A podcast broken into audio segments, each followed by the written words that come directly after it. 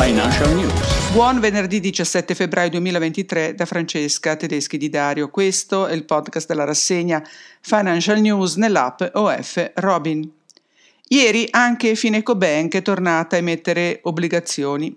La sua Senior Preferred da 300 milioni di euro a 6 anni, con scadenza 23 febbraio 2029, prevede un rendimento finale del 4,6%, il taglio minimo di entrate di 100.000 euro, adatto quindi a investitori istituzionali o a privati con liquidità o asset per almeno 500.000 euro. L'amministratore delegato di Fineco, Alessandro Foti, presentando il bond, ha anche ammesso che adesso bisogna prepararsi allo stop delle commissioni sui fondi. Buone notizie per Banca Monte dei Paschi di Siena. Dopo la presentazione dei conti 2022 del quarto trimestre, Moody's ha alzato i rating di lungo termine della banca. L'agenzia americana scrive di significativi progressi effettuati dalla banca negli ultimi mesi che ne hanno rafforzato la redditività.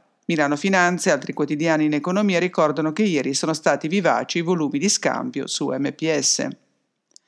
Dal mercato assicurativo arriva la notizia del via libera delle autorità di controllo, ovvero IVAS, per l'OPA di Poste Italiane su Net Insurance. Partenza il 27 febbraio con chiusura il 6 aprile.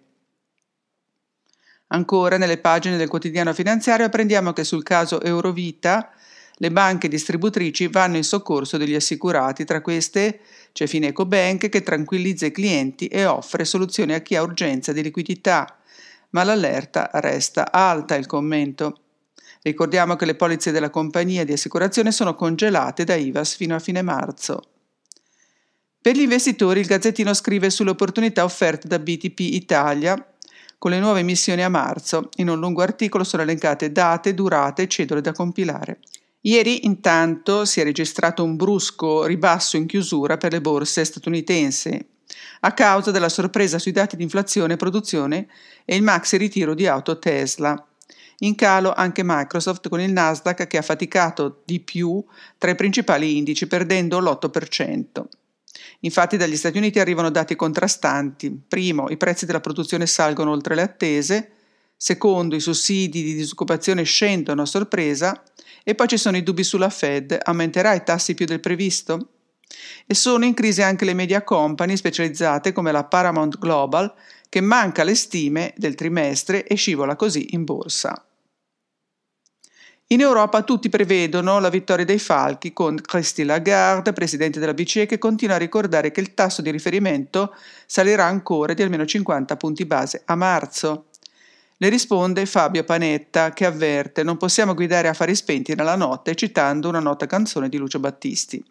Occorre invece, sottolinea Panetta, considerare il rischio che la stretta monetaria risulti eccessiva oltre all'eventualità che la nostra azione possa rivelarsi insufficiente.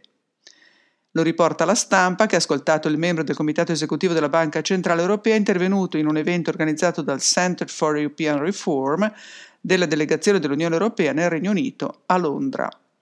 Il Fatto Quotidiano riporta un altro pensiero di Panetta, che avrebbe fatto un ragionamento opposto rispetto a quello del governatore di Banca d'Italia, Visco, che continua a evocare la spirale prezzi-salari e parla di ridistribuzione degli oneri causati dai rincari energetici. Di fronte a una riduzione del tuo potere di acquisto del 10% è giusto che tu abbia una qualche compensazione e chiede prudenza nell'aumento dei tassi. Ieri, al contrario di quanto è avvenuto al Nasdaq, il prezzo del Bitcoin è tornato sopra i 24.000 dollari. Numerosi commenti e le polemiche. Tito Boeri, ad esempio, prosegue con i suoi articoli sulla Repubblica che ricordano che le cripto sono valute per criminali. Oggi, in un castello nei pressi di Monaco di Baviera, si apre la conferenza sulla sicurezza, anche quella cyber, un evento internazionale a cui il nostro Presidente del Consiglio non partecipa per motivi di salute. Chissà se tra i rischi della sicurezza alla conferenza di Monaco sarà inclusa anche l'intelligenza artificiale conversazionale. In questi giorni, infatti, sono numerosi gli avvertimenti sulla sua pericolosità.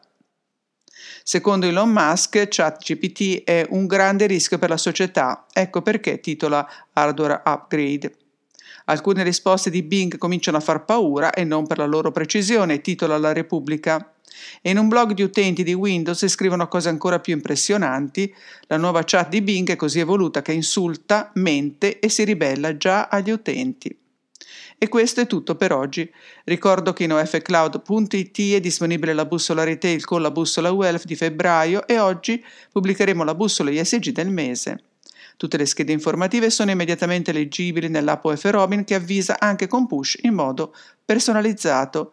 Chi non vuole farsi battere dalla concorrenza deve conoscere ciò che fanno e pensano i propri competitor e con questi report, oltre che con l'app OF Robin, lo si può fare in modo semplice e immediato Buona giornata, buon fine settimana, a lunedì.